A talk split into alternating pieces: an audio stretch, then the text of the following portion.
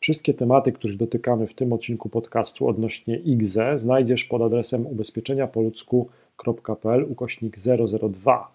Tam też znajdziesz formularz kontaktowy. Jeżeli chcesz dowiedzieć się więcej o IGZE i otrzymać pomoc doświadczonych doradców ubezpieczeniowych, wypełnij ten formularz. Na pewno doświadczeni e, eksperci Ci w tym pomogą. Miłego słuchania. E, ja jeszcze, jak jesteśmy przy podatkach, tak. bo tu temat nam umknął, to tak. W IGZE zbieramy do 65 roku życia.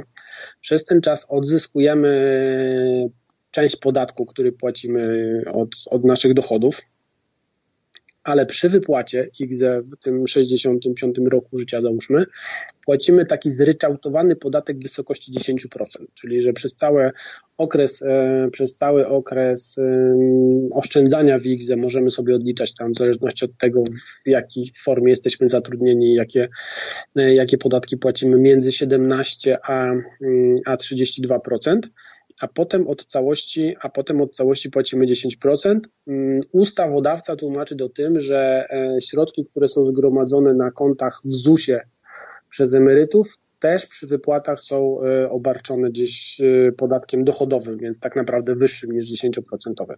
Okej. Okay. No, smutna jest to część tej historii, natomiast taka jest rzeczywistość.